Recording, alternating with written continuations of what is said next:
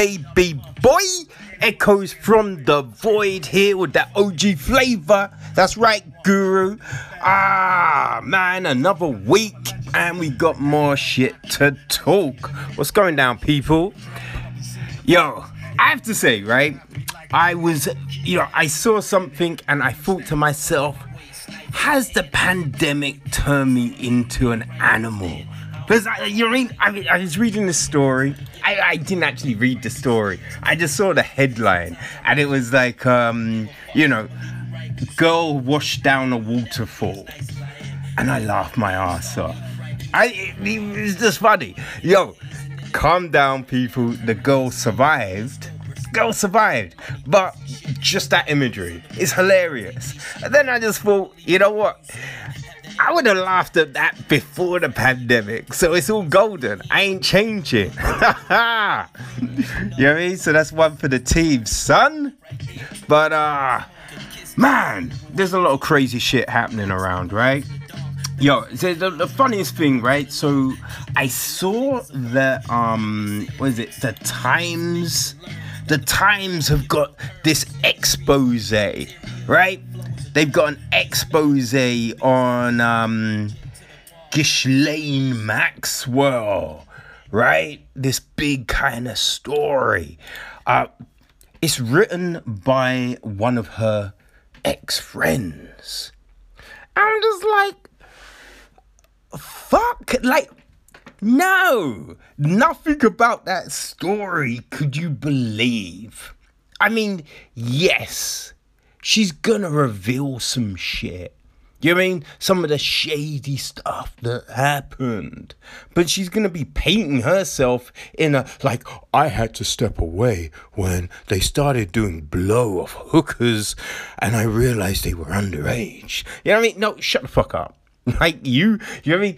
I can guarantee that the friend who probably wrote this piece she was doing just as much crime. She would have continued doing just as much crime, but she got kicked out. She got kicked out, so now it's just like, I'm telling all. But then you have to ask yourself, why fuck you waiting this long? You know what I mean? It's, it's like, everyone knew this bitch was behind this shit.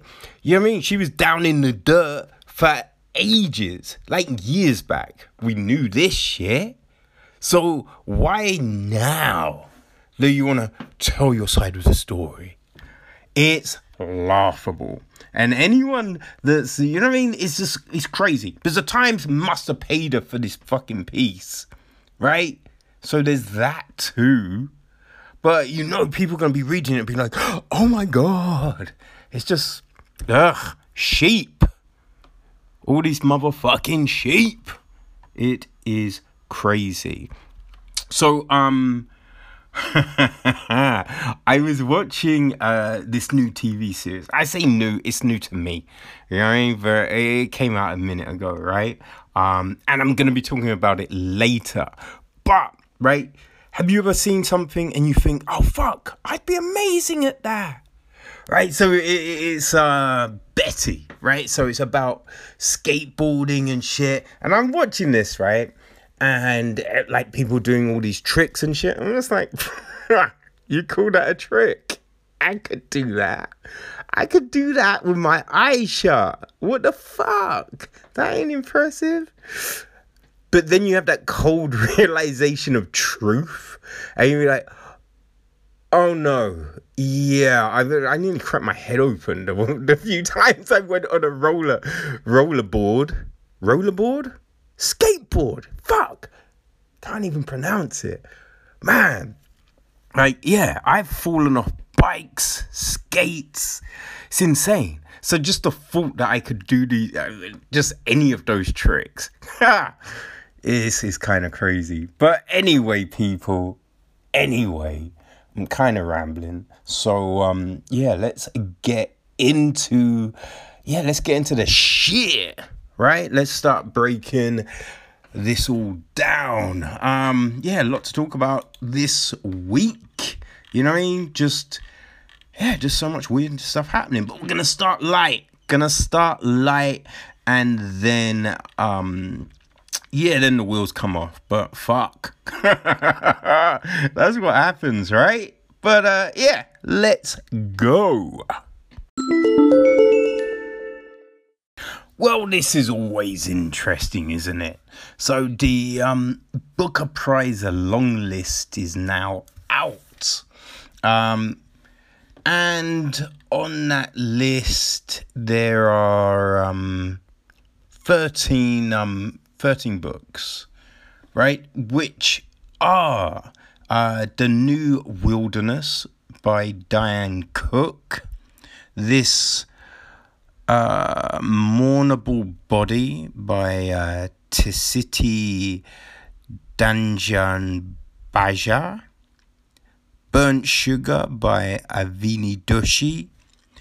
Who They Was by Gabriel Krauze. The Mirror and the Light by Hilary, Hilary Mantel. Apeirogon by uh, Colin McCann. The Shadow King by Maaza Mengiste. Such a Fun Age by Kiley Reid. Real Life by Brandon Taylor. Redhead by the Side of the Road by Anne Tyler. Shuggie Bain by Douglas Stuart. Love and Other Thoughts Experiments by Sophie Ward. And How Much of These Hills is Gold by C. Pam Zhang. So, yeah, that's a long list and um, that's going to be broken down to six books in September, and a winner gets unveiled in November.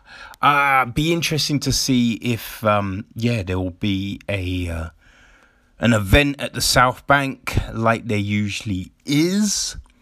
Um, yeah, I guess it will all depend on COVID and restrictions. But uh, yeah, hopefully this year we don't get some bullshit like a joint winner because that was a cop out.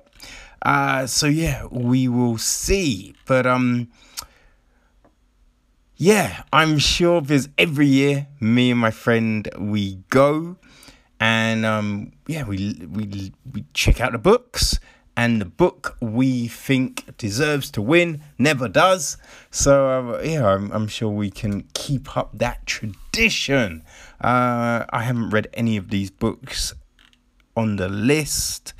Um, yeah, I'll have to look into them, see uh, see if they warrant a check. Um, who knows? Who knows? Okay, so I saw something that I knew was going to be an issue, right? A um a company in I say a company, a restaurant in Edinburgh. So they came out the other day and they said they can't afford to keep giving NHS workers discounts. Right? And he feels uncomfortable having to say no right? He says like um, you know, he's given out hundreds of discounts over the last few months, and it's killing business.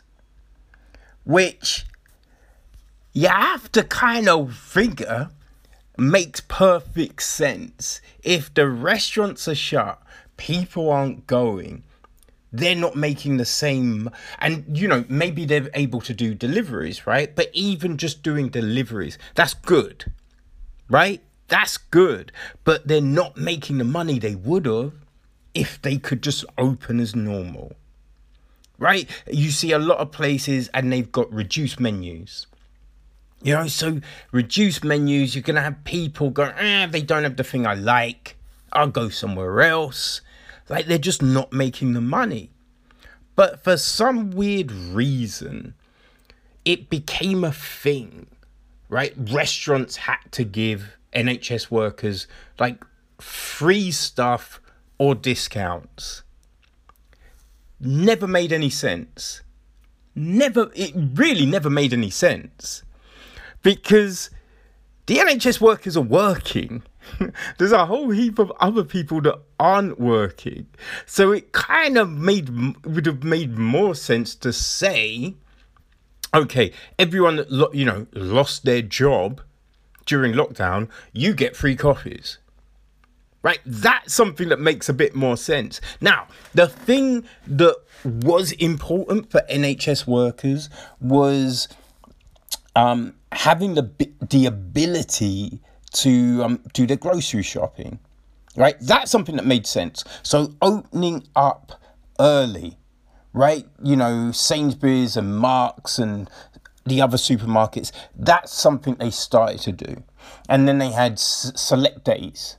You know, so if, if you went on a say Monday and a Friday, you could turn up at seven or eight or whenever they opened, and you get to go around the store, do your shopping before the general public could come in. That made sense because if you're on a shift all day, you know. But then that's also down on the hospital, right? Because the hospitals know supermarket shut, so they should have a system to allow their staff to go, right? Because they could do that. They just chose not to do that. It is a thing. People might deny it. It's a thing. I've worked in the, you know what I mean? I've worked in that industry. I know that shit, right? So, when you look at the wages of NHS, they're not bad wages. Like, it, it, they're not making money where you go, oh, well, they can't afford coffees and blah, blah. They're making more money than just a standard administration worker. They're making more money than a standard administration worker, right?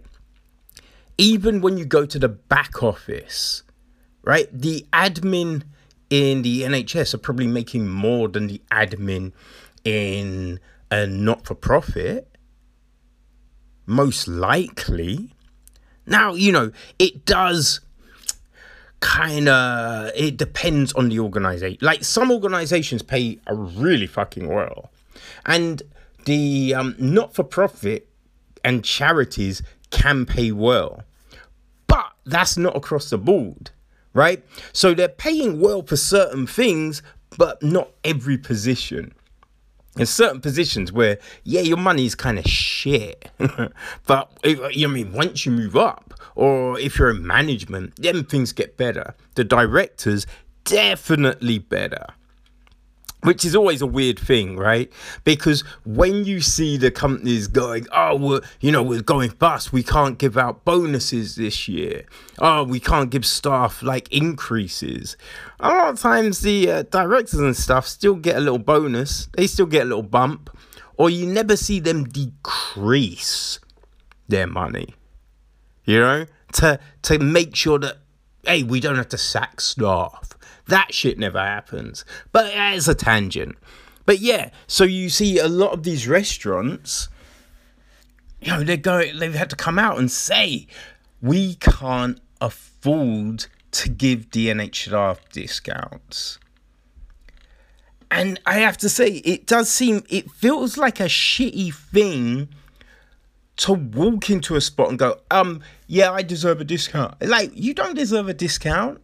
You got money. You can pay for a coffee.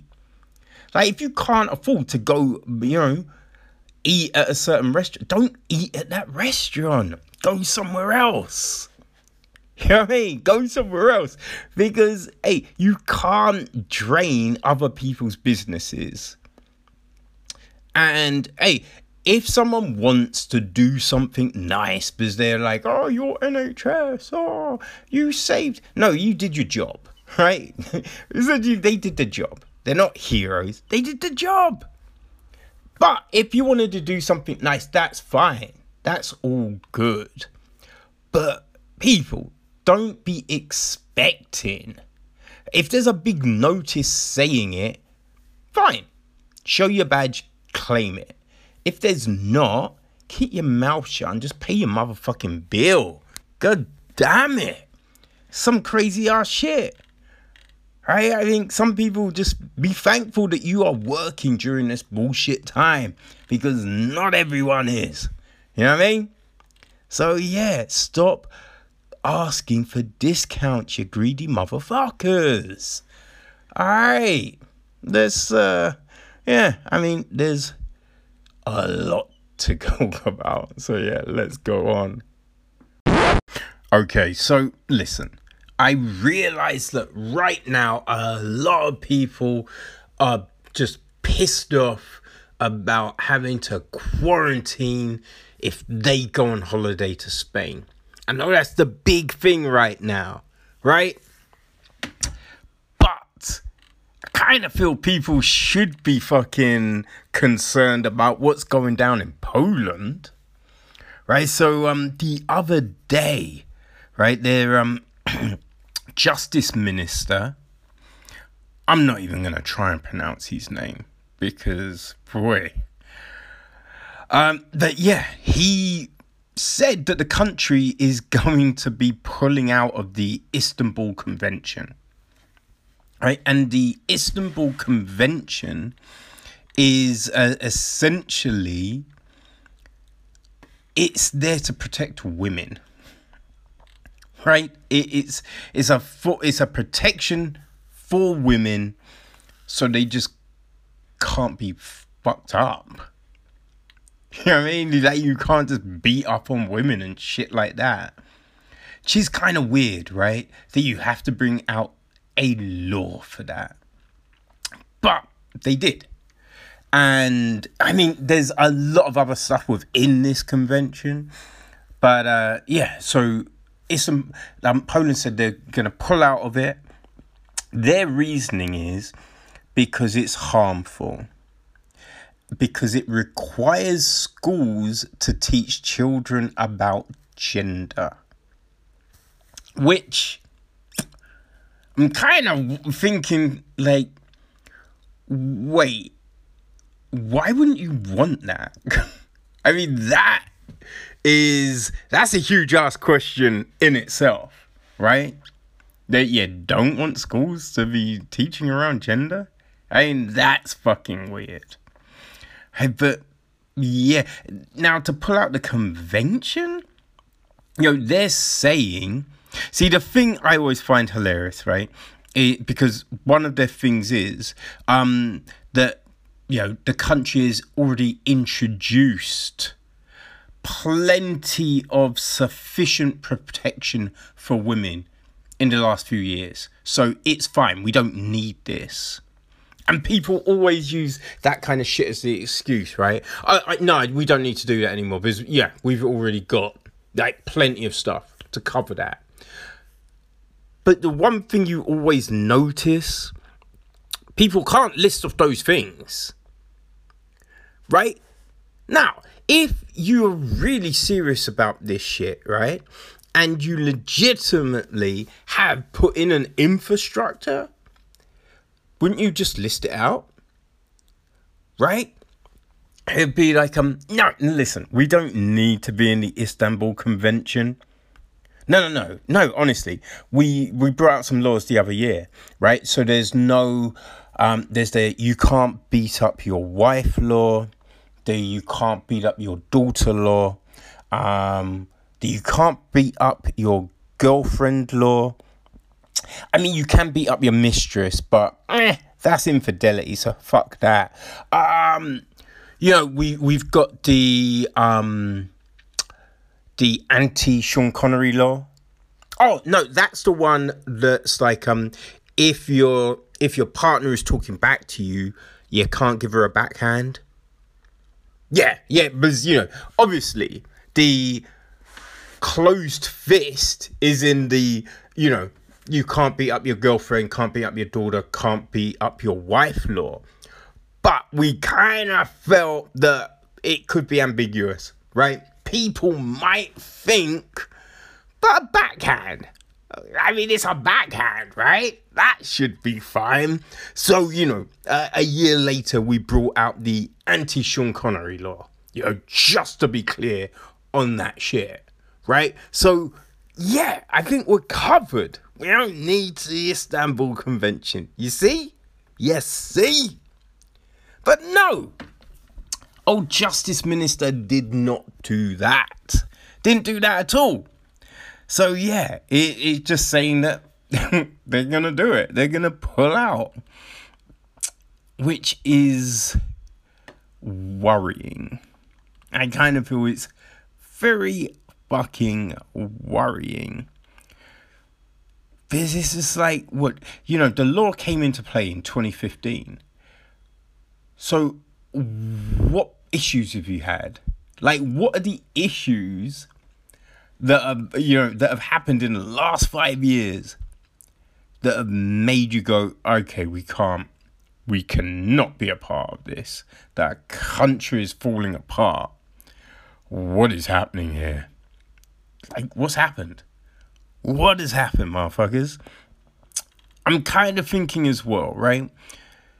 Because, you know, they, they're saying this, but, you know I mean? Thousands of women, thousands of women went and marched on Friday in uh, Warsaw, you know? And you kind of think, if there's all this protection, they probably wouldn't be marching.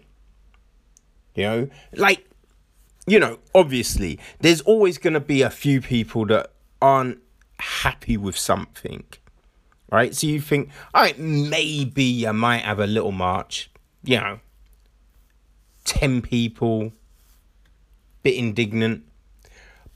But to have thousands of people come out in a country where you kind of know that, I there's some shit going down. You know what I mean? The police.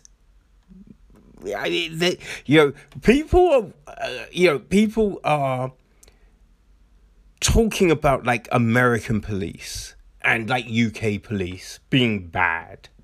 And yeah, they're not great. They're not great at fucking all. But hey, just be thankful you don't live in some countries because the police do not fucking play. In some countries, it is on. You say something, and boy, like in Thailand, they had the fucking hit squad. You say something, like a hit squad was just on motorbikes and they would just shoot people. They were murking people in the street, and that was the police right? So Poland is a little iffy, right? It's a little iffy. Uh, so to have a thousand people come march there, play with your lives like that. Because this is the thing, right? I guarantee they probably got some facial recognition software because everyone's got it. People just ain't telling you about it, right? And every fucking person, if this camera can get their faces, they are logging their details down. Be like, um, yeah, so Sarah's at the march, Claire, Melissa, um, Stephanie. All right, put them all down on the fucking list. We'll have a word with them. Not yet. We'll wait a couple of months. And then these ladies will disappear. But yeah, like to have these girls come out, kind of feel that the protection that old Justice Minister says is in place probably is a piece of shit. Probably is a piece of shit. And I say to you, right? Shouldn't we be at a point where certain laws are just universal. Right? Now, not saying that every country needs to speak the la- same language, every country needs the same currency. I mean, although the currency thing would be a, would be really handy, ain't gonna lie. But I kind of feel there are certain things that are just they should be universal. Should certain freedoms, certain just ways of life. You know, it should be a given. Right? So it should just be a law across every fucking country. Right? That yeah, I people can't just get fucked up. Hearing man, woman, child, you know, doesn't matter the race, the gender, or none. it's just like you can't beat them up. Right? You can't arrest them for for no charges. You can't like certain things they should just be universal. It should just be a given. So you can wherever you go on holiday, wherever you you know, the possibility that your work might send you, you know, okay, I'm good. Right? It doesn't matter because every country has these things in play. And it shouldn't be down to people signing a fucking, you know, convention. Shouldn't be down to that because everything is fine. And then suddenly, certain person will come into power and go, no, don't like that. We're changing it. But it's just, hey, remember, right? I think it was maybe 1920s Iran, women just they weren't covered up. You know I mean, like it was it was a point where someone came into power and said, you know what? Don't like the fact that women have all these freedoms. We're taking them away. And then that happened. And it spread. So, yeah, and that's fucked up, right? It is fucked up. So I think there should be a thing, and I feel we should just push for it. You know, if while we're pushing for change, right? We're pushing for universal change in certain things like race and sex and all of this stuff. We should push for it on other stuff as well. You know, should make it a thing. No more conventions for stuff like, you know, murdering genders, sexes, races, violence, all of that. No, no, no. It's just a universal thing now.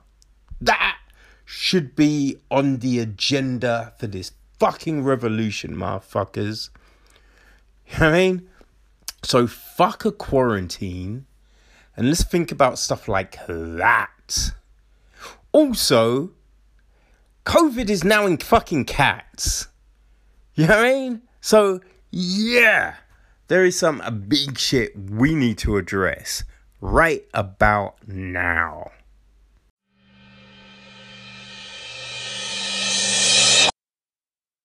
Okay, so I'm a little bit miffed, right? So, you know, CBBC which is like the kids channel. And um, kids i don't know. I think it's got like coverage from like small kids to teenagers. It's kind of like that right?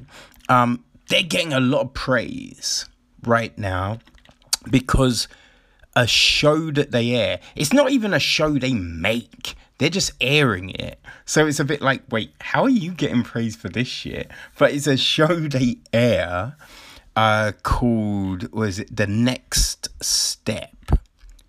Right, so on this show, two characters kissed, and they just happened to be female characters. Right? So it was a, a lesbian, a same sex kiss. And um, yeah, there's all this like you know, praise for it, which does seem baffling.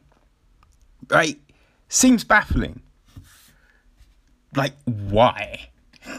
you know, like, why is this so crazy?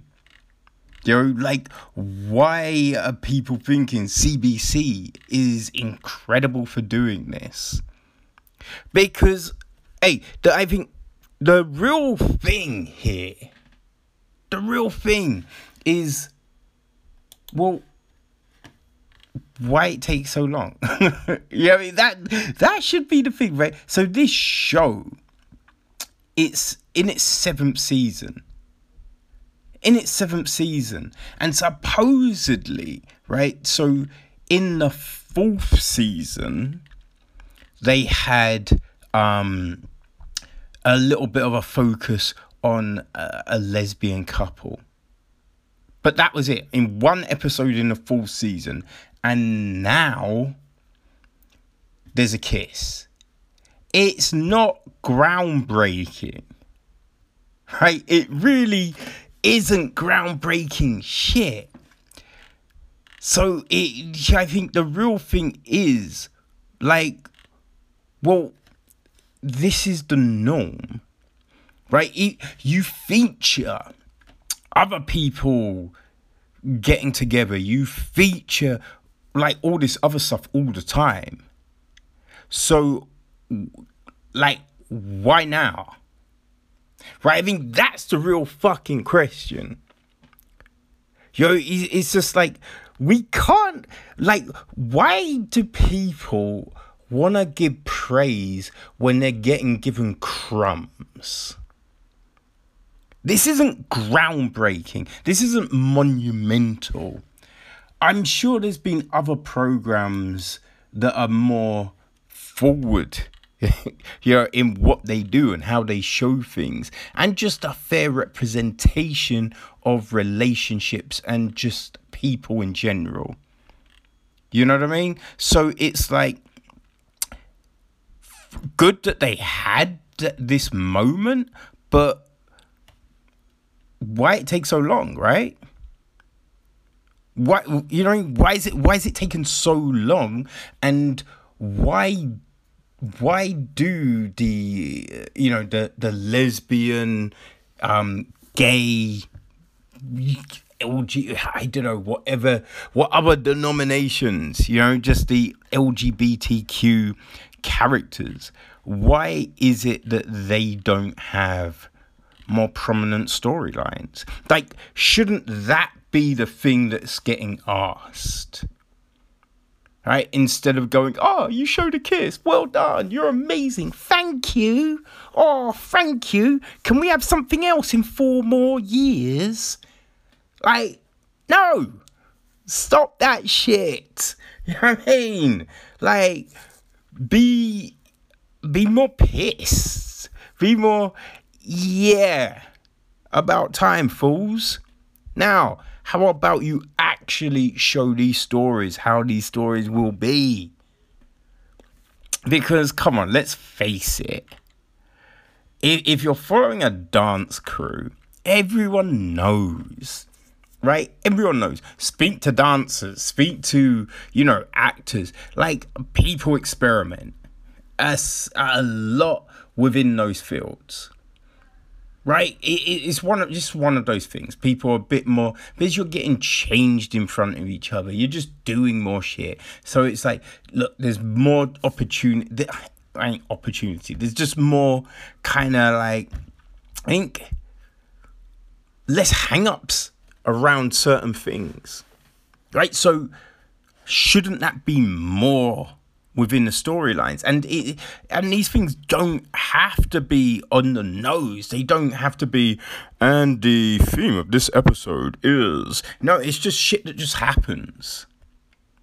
Because that's just life. It's not everyone's making a declaration. It'd be like, I think I'm going to kiss that girl. Everyone, everyone, I just want to let you know that this will happen at some point today. Like, people don't make declarations, shit just happens. So, hey, instead of being like, oh, this show is amazing, be like, no, this show is still fucking behind. And why is it taking so fucking long? Right? Get your fucking act together, people. It's like you want to call yourself the next step well, how about you take that next step and just represent? You know, I mean, show things how they are. How about that?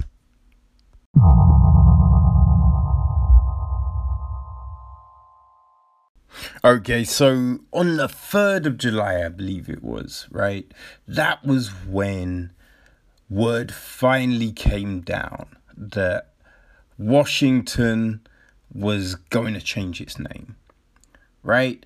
And, you know, like, but no one really wanted to say the real reason that it was finances because we know it wasn't Snyder.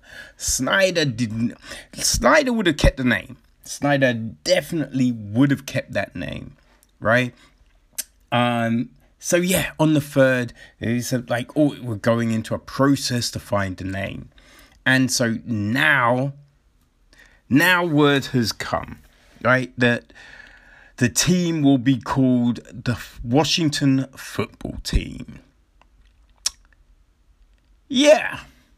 Okay. Cool. Great stuff. I mean, like the thing about it is, right? So there's all this talk now, and it's just like, well, you know, a rebranding is is 12 to 18 months. You know, this takes a long time, and you know, there's all of this and blah blah blah blah. blah we're gonna consider, and you know, we're thinking, and it's just a bit like, listen you could have just said that on the third. You really could have just said that on the third. Like, it took you this long to realize that.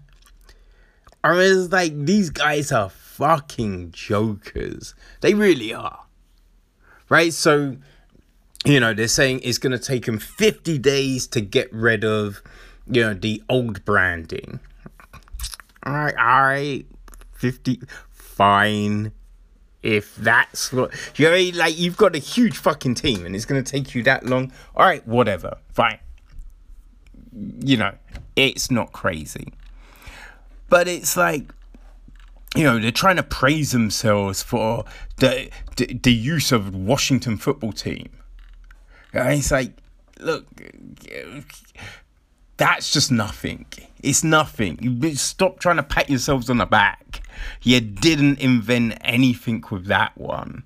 Right, so now you know they're, they're gonna keep the old colors and all of that, which you know no one had an issue with the colors. Um, so instead of the logo, the um, player's number is gonna go on the helmet where the logo was, which you know that works, right? But um, I just kind of feel with all of this, it all does go to show that nothing was really done in the past. You know, because if the supposed, you know, processes were done in the past, they'd have lists of names. I mean, they would have ideas on new names and you know logos and full they that would all be ready that would all be there you know, so what they could be doing now, because possibly, right, this idea was thought of like on the third. But they're just like, all right, let's leave it a few names, keep our name in the news cycle and all of that. Hey, a way to keep your name in the news cycle, like every so often you can throw up a, a new mock up of an idea for the new logo. That shit, that shit will keep you in. Do you know you run a competition, you put up fan ideas every week, every month, whatever the cycle you want to use. You know, that's a way of staying in the news cycle. Because this it's just a little pitiful. Right? And yeah, I just think it just shows that you all your supposed your supposed research and shit in the past was hokum. Yeah, full of shit. You weren't doing anything. Right? So, uh, yeah, it's kind of hilarious. I mean, I'm definitely interested to see what happens. But supposedly, from all the, you know, the sound of it, the color scheme could change. Right? So, you know, everything could change, which would be, hmm, what colors it would be yeah, a new color scheme would be odd. But uh yeah, not to say it shouldn't happen or it couldn't happen, but yeah, it would be an odd one to see um, a new color scheme. But yeah, fuck it, whatever. But yeah, it was just like I don't know. I'm curious to see where this leads. You know, very curious to see where this leads.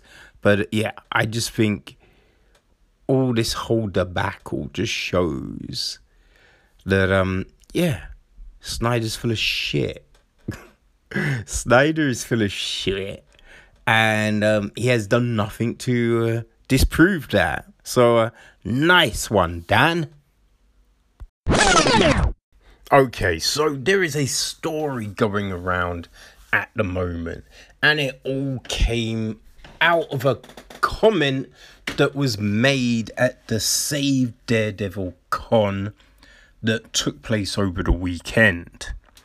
Um, and the Save Daredevil, ugh, it's a stupid ass idea.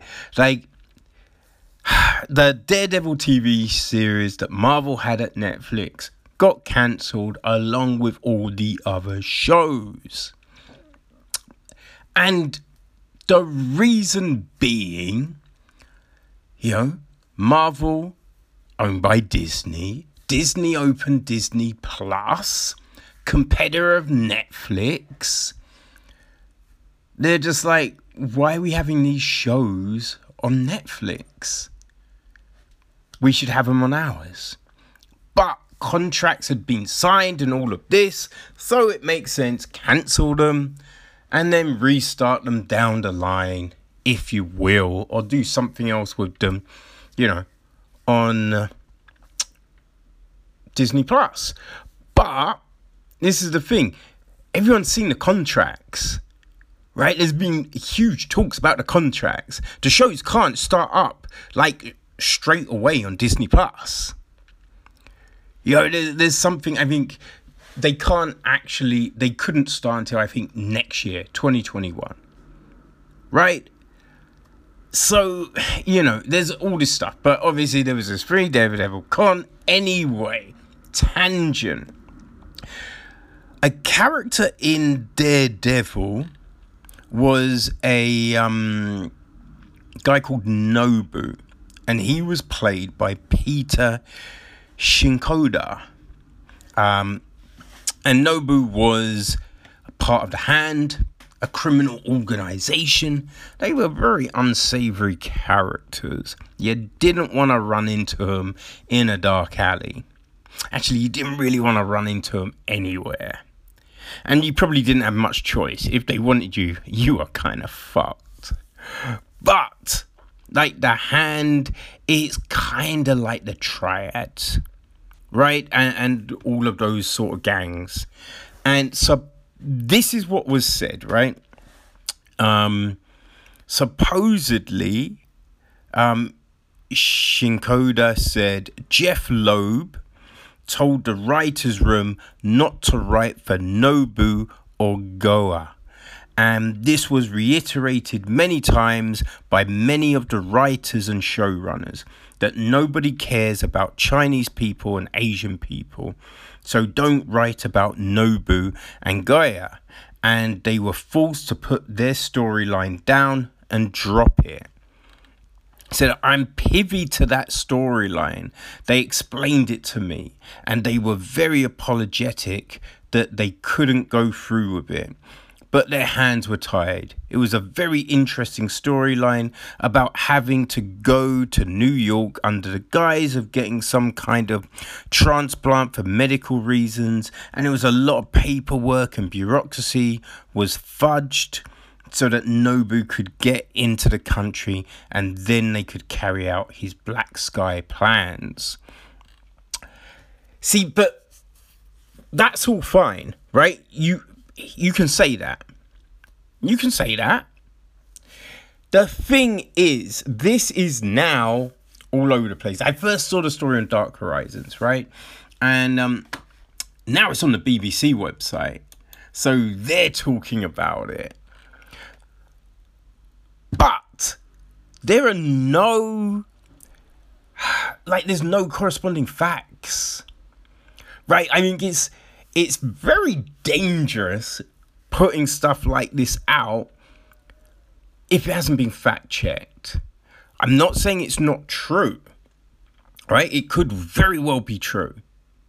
Right? And maybe there are all these sources who will come out and say, yep, no, that was said, that was said, bum, bum, bum. Until you have that, I don't think it's a good thing to talk about it. I think right now there is way too much of, oh, someone said this, get rid of them, they're bad, cancel it, bam, bam, bam. Way too much. Just off someone, someone can say something and it, we take it as fact. We are living in dangerous fucking times. Now, if you wanted to talk about this story, talk about it in this has been speculated, right? Don't talk about it like this is fact, which the BBC did love to do. Did love to do. Like, um, you know, Jeph Loeb was the head of Marvel Television. Marvel Television is no more. It's all been, you know, folded into Marvel Films, which is run by um Oh motherfucker. Oh god damn it. My man who did the films, right? The names just slipped my mind. Jesus Christ, I can't even remember fuck all right now. But you know, so and from all accounts, Loeb, I think he's seeing out his contract, but then he's leaving. So you know what I mean? Like, I think mention that maybe. It's just a really weirdly put together piece.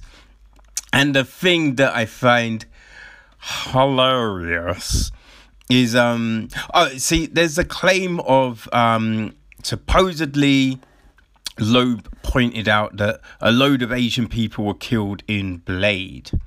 I think just a load of people in general were killed in Blade that no one knew anything on. Right, so there's that. But then at the bottom of the piece, right, they just go, um, oh, Marvel have confirmed their first Asian American led character superhero film. It's just like, it's being filmed right now, you dumbass motherfuckers. Like, if you're gonna talk about it, like, talk about it. Let, let's not play games. You know, it's Shang-Chi and the Nine Rings. And basically, Marvel did, they've done with this what they did with Black Panther right? So it's an Asian director, Destin Daniel Cretton, um, with a predominantly Asian cast, and from what I believe the accounts are, like back end as well.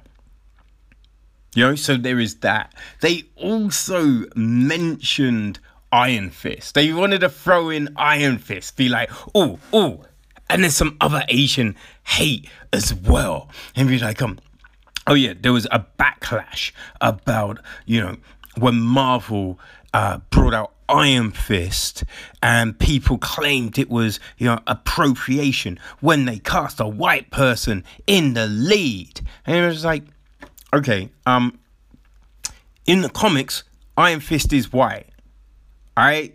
So you kind of should remember that. So what people were saying at the time was, oh, they should have recast the character as Asian. Which is dumb because you have Shang-Chi.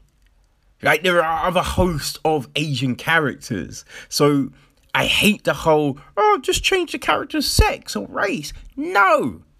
Just bring another character to prominence or create something better. But yeah, this art it just it's a terrible piece.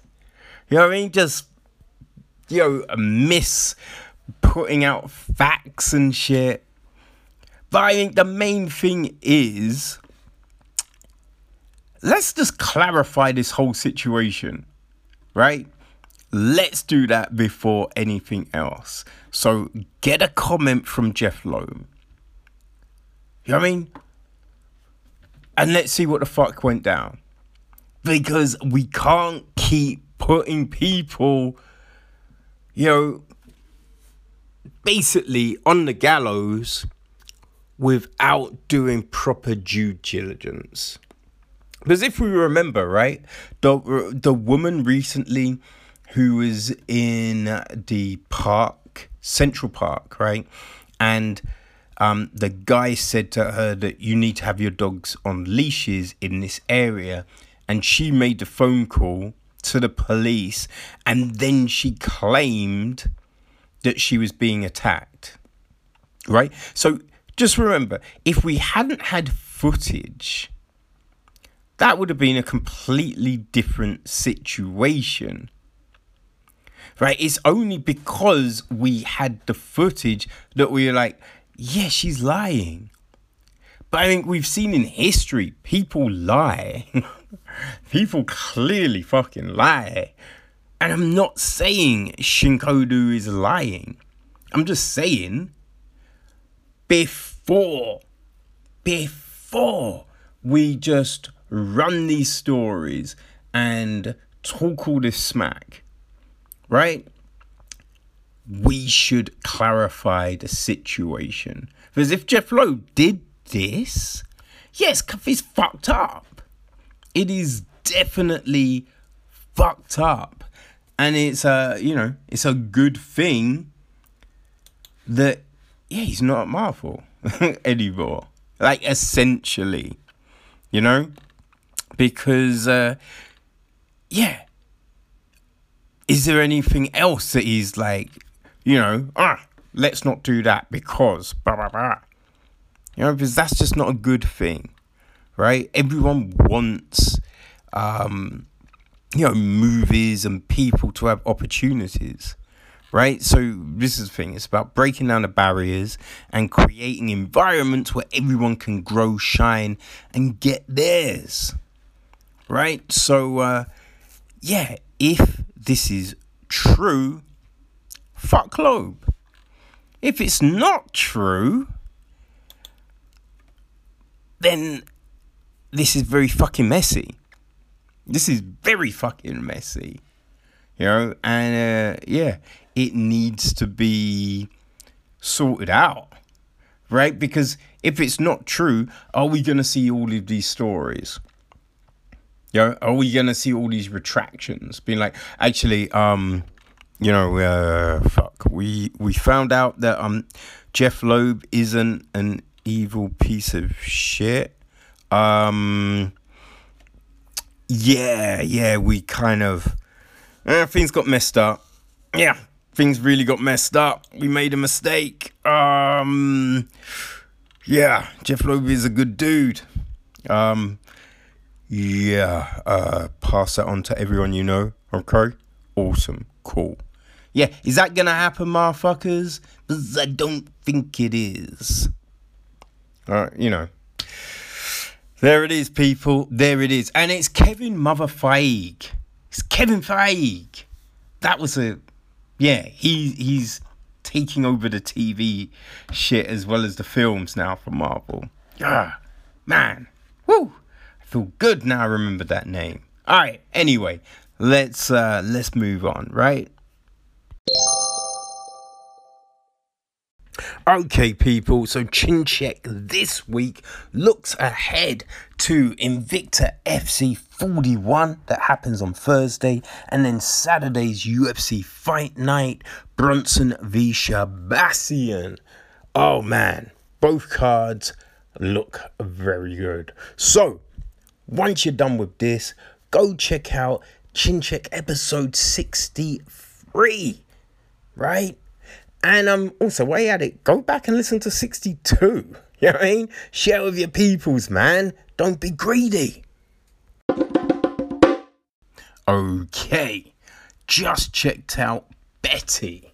which is the um, six part kind of skate theme series, right? So um, it's just hit now TV in the UK, and um, yo, I'd heard a few things about it. I mean, I think I saw a poster that kind of caught my eye and got me intrigued, right? And then I heard some rumblings and shit. So I was like, all right, let me check this out.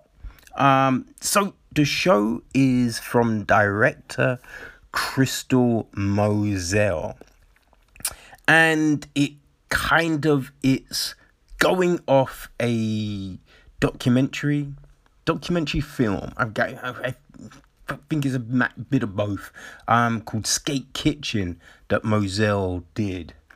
Right, so um, we have the same characters from that that film documentary in this series right so that's real interesting so we got um Dede Lovelace Moon Bear Nina Moran Ajani Russell um Rachelle Vinberg right so we got some music by Aska Matsumiya um yeah, like the episodes around about like 25 minutes.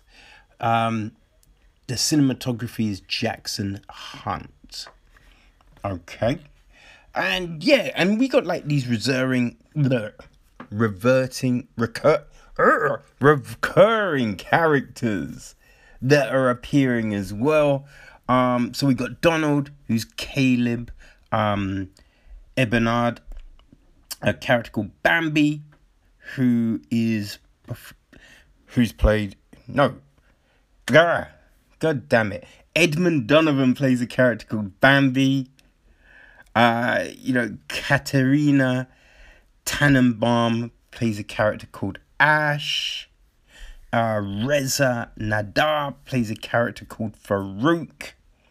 You know, and the the show basically is this, right? So we got a diverse group of young women navigating their lives through the male dominated world of skateboarding in New York City, right? So that's it. That's the gist.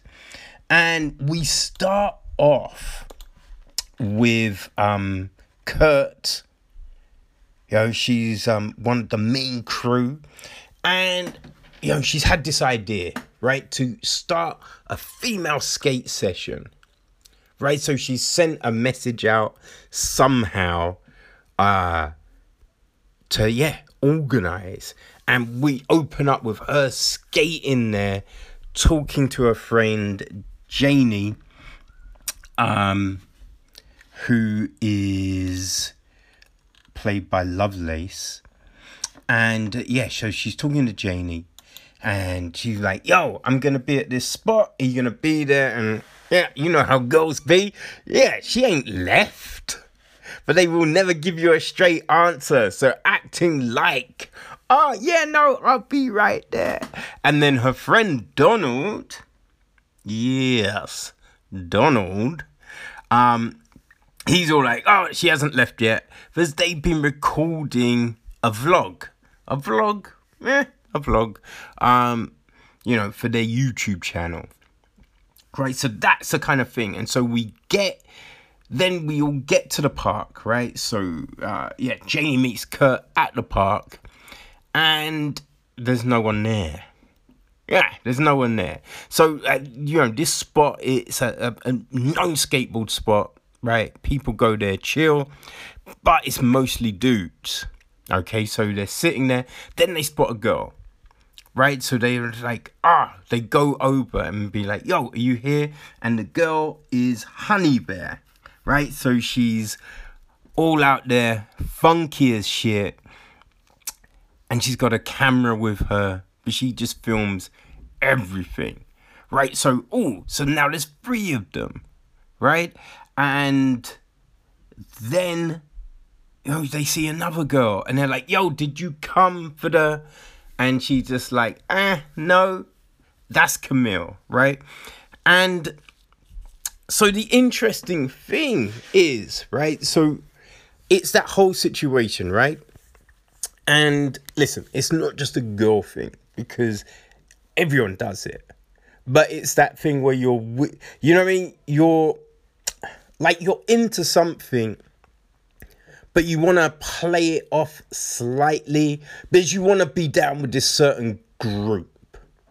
Right, so Camille kind of shrugs it off and you're like, ah, you know, I might hang, but I came in with the guys, and I mean, she doesn't say that, but that's what she is saying.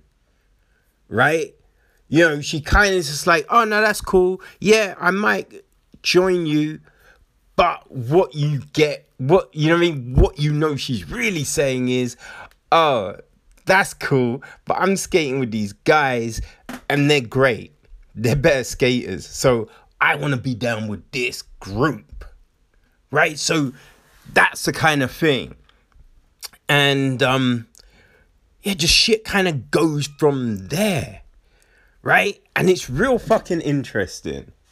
You know, because so you know, originally they're skating, starts raining, so they um go, they meet up with Farouk, who they know he's got a van. They take shelter in the van, and um, ha, that's when Kirt meets Indigo, right? Indigo don't skate, but they bring Indigo into the group. Yeah. I mean, it's not just like that. It takes time, it develops, but she then joins the group. But the whole thing is, they then realize that a bag has gone missing Camille's bag. And in the bag, it, we've got like um another guy's phone. And it's just, you know, ain't the best situation. So an adventure kind of goes out to find the bag. Right? But what we then get from all of this is still, you know, Camille's ah, kind of commitment to just be with the guys, right? And she plays the girls dirty. But I think in her mind, she's not really looking at it like that. She's looking at it as like, oh, I'm getting into this thing right? I'm getting into the inner circle, which then opens me up to some other shit. So that's where it gets interesting, right? Because it's just like we've seen that the girls are kind of creating this tight knit situation, having each other's backs.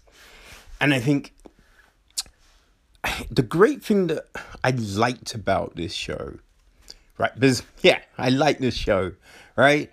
I think it's the it's just a laid back approach to the story. Right? So we're not getting this so we start with this and we develop like this and then we go into this. Bum bum bum bum. Know, it's not in your face like that.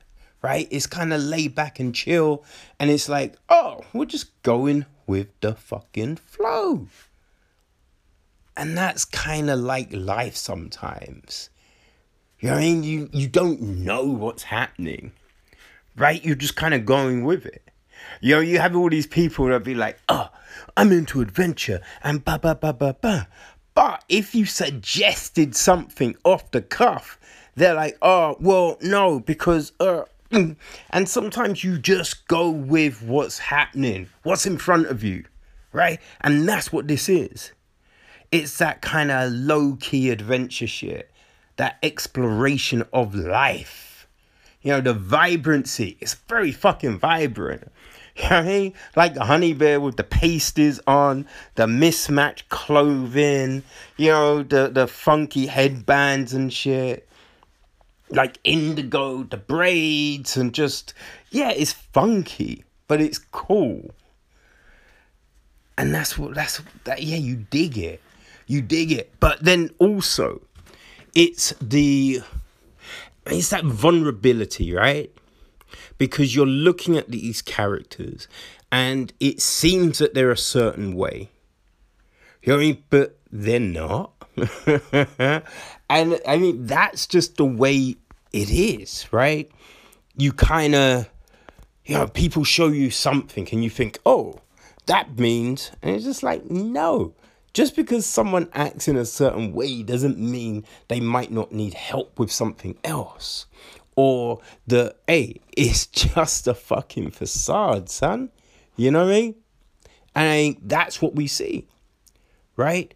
I think it's real interesting in one of the episodes, I think it might be episode three, um, or it might have been two, but we kind of start off and we're at home with Honey Bear. But it's not the honey bear that we've seen previously. You know, and then you're like, oh, I see. Right? It's it's that chameleon effect.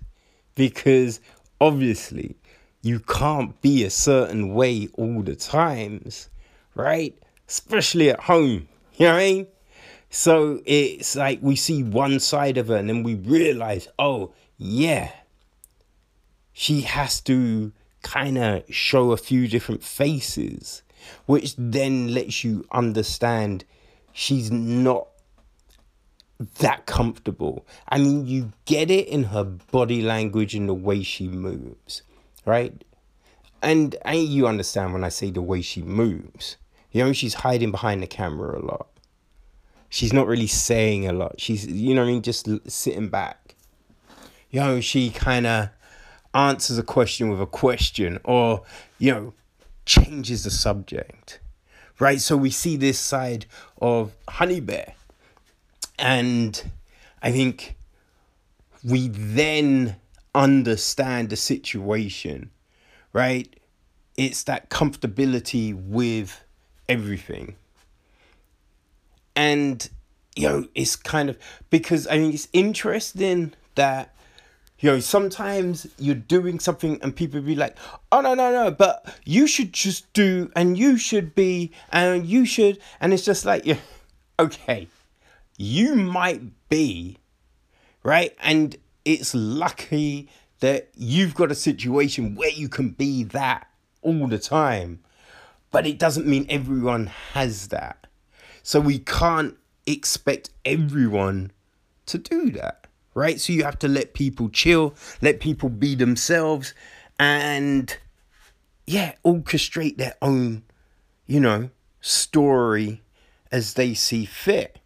So we kind of get that situation when Honey Bear meets Ash, which is interesting, right? The way the whole thing goes. And then I think, especially the way it progresses. Now, I did think there was a resolution that did come kind of easily, right? It, it, it kind of like wrapped kind of easy. I was like, yo, sometimes it ain't that easy to rectify something that kind of got a little fucked up. But hey, this is a half hour show, so I mean we can be easy on that.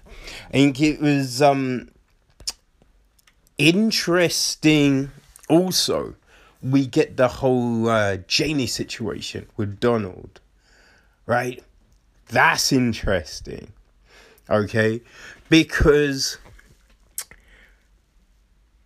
it's like when you learn of what happened, right? Because we we have the whole thing of just like I'm not that guy, right? And James is like, yo, I've known him for, and especially because we get the whole brother comment and all of that, right? So we understand their connection. So you can understand her first reaction. And then as it develops, like she realizes, okay, let me hear this so when she hears the story, it's just like, oh, okay, right, yeah.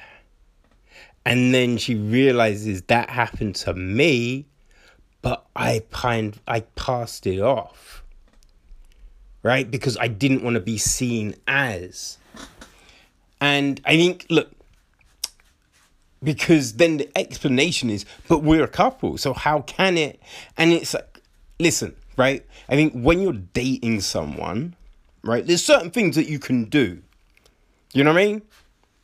Like, um, you know, if you're walking along, you can just hold a hand, right? You don't have to ask permission to hold hands because it's holding hands, right? But then I feel there's other things. I think there's things that say maybe you haven't done before, right? And you should ask. You know what I mean? You should ask before you do that because they might not be expecting it. You know what I mean?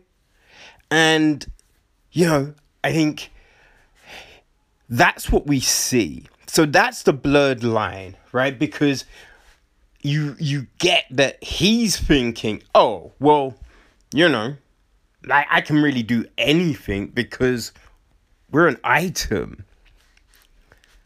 But no, and especially not that, right? You could only do really what he did if it's a whole, oh, it'd be nice if you wake me up in this certain way, right? If someone tells you, oh, I would like you to wake me up in this certain way, then you could do that. But to do it without, it's a little funky. And especially at the very beginning, you know what I mean? When you don't know each other that well, you've only just started dating. But then I think it's interesting that because when she goes to him with the situation, the response. The response was interesting because it's that whole, oh, but you're intelligent, right? You're a strong person. You wouldn't let that happen to you. So obviously, this didn't happen, right? And it's just like, oh shit. Ah, because you could see the play. And then at the end, it you know what I mean, that whole thing at the end. Yeah, that was fucked up too. But how many people do you know that will come like that? So I like the way that that, that kind of shit got shown. And it's just these different stories. You know, so yes, we kind of got a glimpse at Honey Bear's kind of, you know, home situation. And I mean, we don't really know it, but we get an understanding of the culture, you know, the acceptabilities. We see a little bit of Indigo's, right? Indigo situation. And kind of Farouk broke it down to her at the end.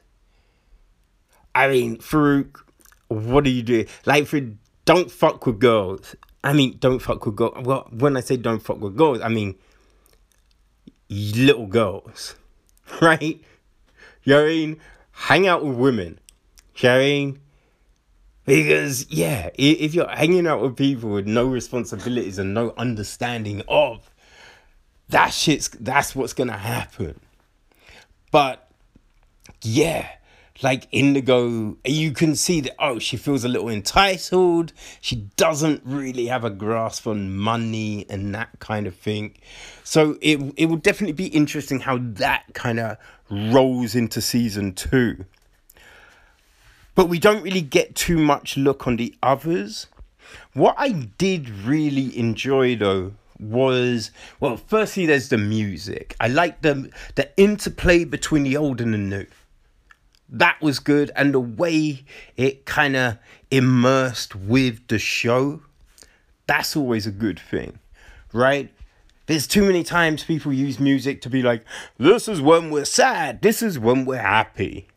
You know and that's always a little eh, god damn it stop but i liked the way the music worked i also liked the angles right? And the way the you know the scenes were framed and everything like that, the focus, all of that kind of thing. The way sometimes we started from way up high and then panned all the way around to then the shot, right? Or we start out of focus to then focus in on the shot. They they just used a lot of different interesting looks And that really kind of brought life to this show. Because if you're doing something on skateboarding, something on like movement, like the, the kind of show needs a kind of fluidity. You know what I mean? Just this kind of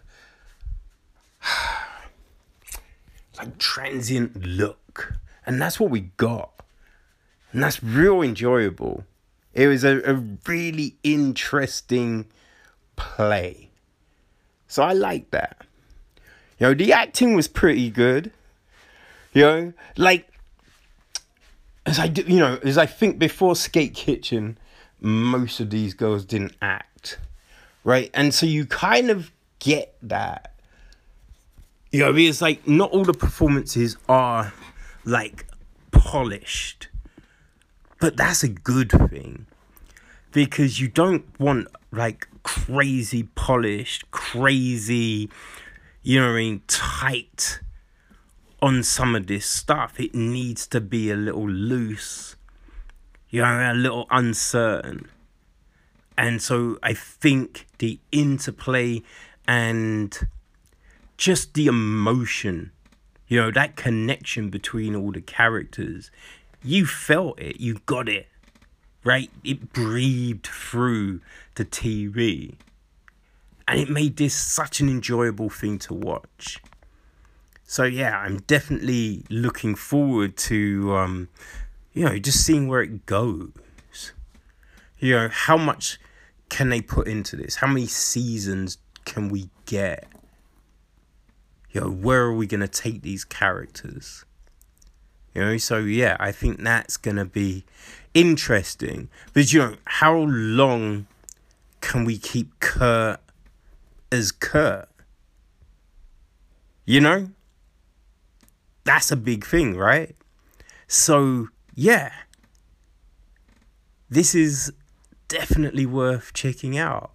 And I always like it when, you know, a show it just reinvents its kind of intro logo every time. You know, kind of like what Broad City did and a few other shows. So yeah, Betty is definitely something to check out. So if you haven't seen it yet, people, go take a look, right? Because it is worth it. So I kind of feel if you like, you know, yeah, we said broad. So yeah, I think it's probably that same kind of audience. You know, so Broad City, um, hmm, I don't know. See, I just kind of feel like if you like good storytelling, you're like character driven shows. So I would even say something like Insecure. You know, because it's just about the storytelling. So if you like good storytelling, like an immersive show, then yeah, you you'll dig this. So yeah, check it out. It's like six episodes, 25 minutes an episode. And it's just an easy, right? It's like an easy watch. Right? So yeah. Betty, HBO. Boom. Okay, people, so I've just finished Sword of Kings, which is um book 12 in Bernard Cornwell's The Last Kingdom series. Uh, yeah, it was. It wasn't bad, you know. It wasn't bad. It was kind of the. Uh, I I think the the fare we'd come to expect, kind of, you know. Matt Bates does a good job with the narration. So that was good, right? So the the gist of the book is this. An oath of loyalty, two warrior kings, a destiny he didn't choose. England is in turmoil as Vikings and Saxons battle for territory. Rumours build about the fatal sickness of the king, and the country awaits an heir. A violent clash at sea forces the warrior lord Uhtred to lead his men from his Northumbrian fortress to London and plunge into the eye of the storm For two kings claim the empty throne, and a new kingdom cannot be born without bloodshed. Uhtred's sword will leave one king dead and the other victorious, but sometimes it is hard to know the will of the gods. So, yeah, I have to, you know, I have to be honest. After War of the Wolf, which was um, book 11, I wasn't sure I was going to do anymore. You know, because that book was fine, right? But it kind of felt like the series was just continuing because, right? Like, the story didn't really feel necessary. You know, so I, I was thinking I was done because I knew Sword of Kings had come out, right? But then I found out um, that another book was coming Warlord, book 13. But that was going to be it, right? Book 13 is the last book in the series. So I figured to myself, you know what? We've just two books left. Let's just do it. Let's just finish what we started, you know? Back, back all those years with The Last Kingdom. Because, yeah, the series, hey, it was great. It was really interesting. You know, it, it's just started to flounder a little in the last couple, I would say. But you know, it's still decent, right? The, because Cornwell is a good writer, right? So you know that hey, it's gonna be it's gonna be interesting. You know, it is going to be coherent. It's gonna flow, and yeah, you will enjoy it because I did enjoy Sword of Kings right? It was interesting, you know, and I think with this book, there were things that were just like, okay, yeah, I can see, I can see why, right? I think the the only thing, right, my my thing with this book was just the fact being that it's just kind of like, oh, what's the worst thing that could happen? Oh, and then we're gonna do this. Oh, and then we're gonna do this, and then we're gonna do this. You know, because it all starts off because as mentioned in the copy, you know, like um raids at sea. Right? And so originally, you know, like the first thing that happens, you're just like, all right, but wouldn't you have checked that out? You know, there's a lot of things that are going on that you're just like, huh. In earlier books, Uhtred would have kind of done something about that, would have looked into that, would have kind of, you know, maybe set a trap, maybe done this, maybe done that. And it, it, in this one, it was just like, mm, all right, well, I'm going to leave that and I'm just going to, you know, and it's just like leaving things to the last moment and all of that. So then there's an idea of, right, this thing happening, right? But I think one thing that kind of never really got answered because he he he finds out that there's this thing going on but it's going on because people knew of something. And it's just like, how did people know about this one thing? And even when the book finished, that was never explained. Right? So it's just a bit like, what's going like, huh? You know, so this weirdness happens and he goes off, right? Goes to London Eh, you know, just throughout this trip, he's doing things that he wouldn't have done. Right? Putting himself in situations he would never really have done in the past. And then once in that situation, which everyone can see is going to be problematic, right? It's then a case of, oh, how could we make this worse? And then they do something else, and then they do something else, and it's just a bit like, uh, what what else bad will happen here?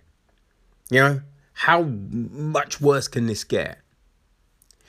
And knowing that there is another book, you're never thinking that these dire situations are going to, you know, end in death or end in like this crazy tragedy. So you're reading something just, you know, with no expectation of dire consequences, which does make it a bit point like it seems pointless, right? It seems pointless to put your character in a place that everyone knows they're going to escape from. You know, like you think what's what's the worst that will come of this? And there's nothing. Right? There's there's no consequences really. And the biggest consequences of this, right? I I think like the the worst of the outcomes is kind of something that benefits him. Right? Because all through the book we have him like thinking of doing this certain thing, right? But he can't because. And then when the book ends, that reasoning is now gone. So it's just even, you know, the the bad thing that kind of happens, it's not even a bad thing, really. Because I can bet in the next book the thing he's wanted to do he's able to do now. Right? So yeah, you know, I I did enjoy it, but yeah, it, it it's just one of those and I think I've said this in the past, you know, like I think when you just have like Deus Machina, Deus Machina, Deus Machina, you just like, eh. You've cried wolf before. Why do I care? Why do I care? And even though these situations are written well, you know, it's not sloppy prose, right? That's not the issue. It's just the circumstances make no sense, right? They make no sense and you don't care. That's the problem with this book right so i i think there's there was possibly ways to um maybe bring him into this situation. You know maybe like someone gets kidnapped and he has to you know but going the way that he did it just because it's just all on i swore an oath. But uh, you know it just becomes a little bit tiresome. You know what i mean? Because it just doesn't really make doesn't it just doesn't hold up as well anymore right? Just to just using that as your excuse to bring the character to these situations doesn't really work. Because i think we've seen him in the past as well kind of play with that concept a bit you know just be like, ah, well, yeah, I did, and I'm kind of fulfilling it, or I, you know, I didn't say when I would do this thing, I, you know, so he, we've seen him do that, so it's just like, why now is he so eager to do this thing, right? Doesn't really make, doesn't really make a whole lot of sense. So, yes it's not a bad book, but I'm very glad that yeah, there's just one more. You know, because I think if if you know if there was no word on the end of this series, I would have stopped. I don't believe I would have done this book. You know? But yeah, we'll see what the the last book does. You know, I'm hoping it ends this series on a high note. Right? Hope it ends on a high note. Hope Uhtred dies. because he's a Viking. He's been in all these bloody battles. Like, you know, how long are you really expected to to live, to come out unscathed? And yes, he's you know he gets punched, he gets beat up, but come on, you know what I mean? Come on. So yes, um, I don't know. We'll see how the last book is because I think that affects these last few books. Right? The validity of the ending of this series has to be good. Right? Because then it makes these last few worthwhile or not. If it's a bad ending, you just be like, ugh, man, I probably, I just didn't need to read those last few books. Right? So, yeah, I don't know. We will see. But is this a bad book? No. No, it's not a bad book. You know, it's written well.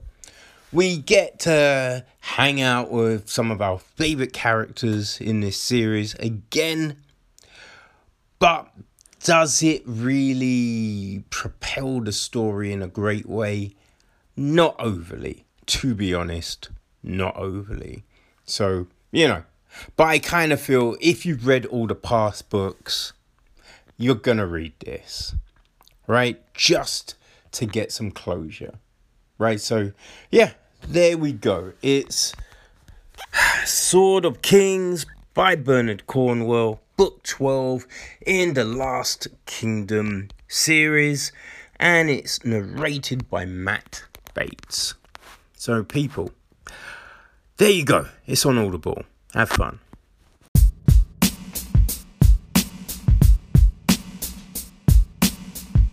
Okay, people. So it's that time again. We're drawing to the close of another episode. But before we bounce, let's take a look and see what's going on in the world of TV.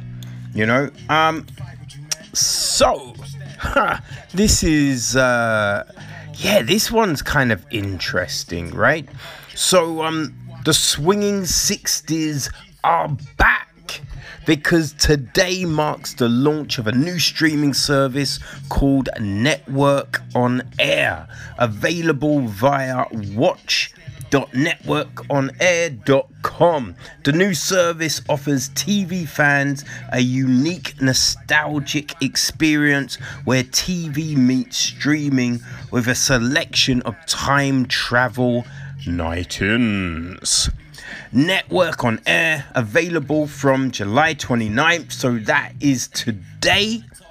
Um, you can get it in UK and Ireland, and it enables nostalgia lovers old and new, the opportunity to rent specially curated nights in and collected series from ABC Television, which broadcast in the Midlands and Northern England between 1956 and 1968. Many of these programs have not been seen since their original broadcast. Nights In consists of four to six hours of exclusively curated programming, including specially recorded new linking material from David Hamilton, who was the original announcer and host of the um, network clips and contemporary ads. Nights In are entirely remastered in the best possible quality. Platform viewers will enjoy a truly vintage viewing experience. It is time to travel TV. So these nights in will be available alongside accompanying series to launch the service. Titles include Dial 999, Big Night Out, Armchair Theatre, and the Bruce Forsyth Show. On top of this, various special documentaries can be found, including one on Michael Caine, available exclusively via the second night in episode. Original ABC announcer David Hamilton says In October 1960, I made my television debut as an announcer for ABC TV at the Dis- Didsbury Studios in Manchester. In those days, there were only two TV channels BBC and ITV. ABC, the weekend contractor in the North and Midlands, had a blockbuster schedule, and people went to work on Monday mornings talking about the programs they had all seen the night before something that couldn't happen today. Truly a golden era of television. So um yeah, the service is available now. You rent the pieces and you will get the for 28 days for you to watch over and over again to your delight. So people, if that sounds like it's for you, go check it out. All right? So remember it's watch.networkonair.com. All right? But that's not all. Okay, so um, yeah, Netflix have just signed a deal with um, Shawn Levy and James Wan to uh, produce an adaptation of um, yeah of Matt Query's short story. Uh, My wife and I bought a ranch. It's gonna be made. Um, well, I mean, it's probably going to be made. They've signed deals and you know all the all the usual bits and bobs. Um, it's a weird story, right? So it revolves around a couple, Sasha and Harry, who was an ex-marine. And they found their dream house on a ranch in Idaho. They managed to get it, but they soon find they are not alone in their new place. Their neighbors inform them that there is a malevolent spirit in the valley. The spirit manifests itself by coming to the house in the same manner at the start of each season. There are certain steps that must be followed to keep the spirit out of their house, and the tension and violence grows with each gory ritual as the duel between it and Harry becomes personal. I'd want to speak to the realtor because I think they got screwed. Hmm. Now, this is good for gangster fans. So, um, Nicholas Pileggi and Terence Winter are teaming up to create a mob series for Showtime.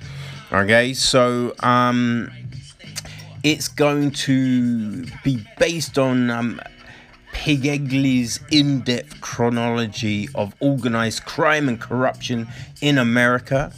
This tale is seen through the eyes of Mafia's first family.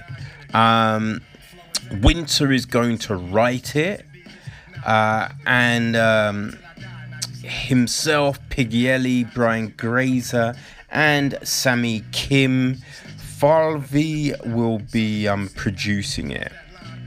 So, uh, yeah, I mean, they produce stuff that everyone likes Broadwalk, Broadwalk Empire, Casino, Sopranos, Goodfellas. So, um, I mean, this could be interesting. So, uh, yeah, let's wait and see what happens. All right.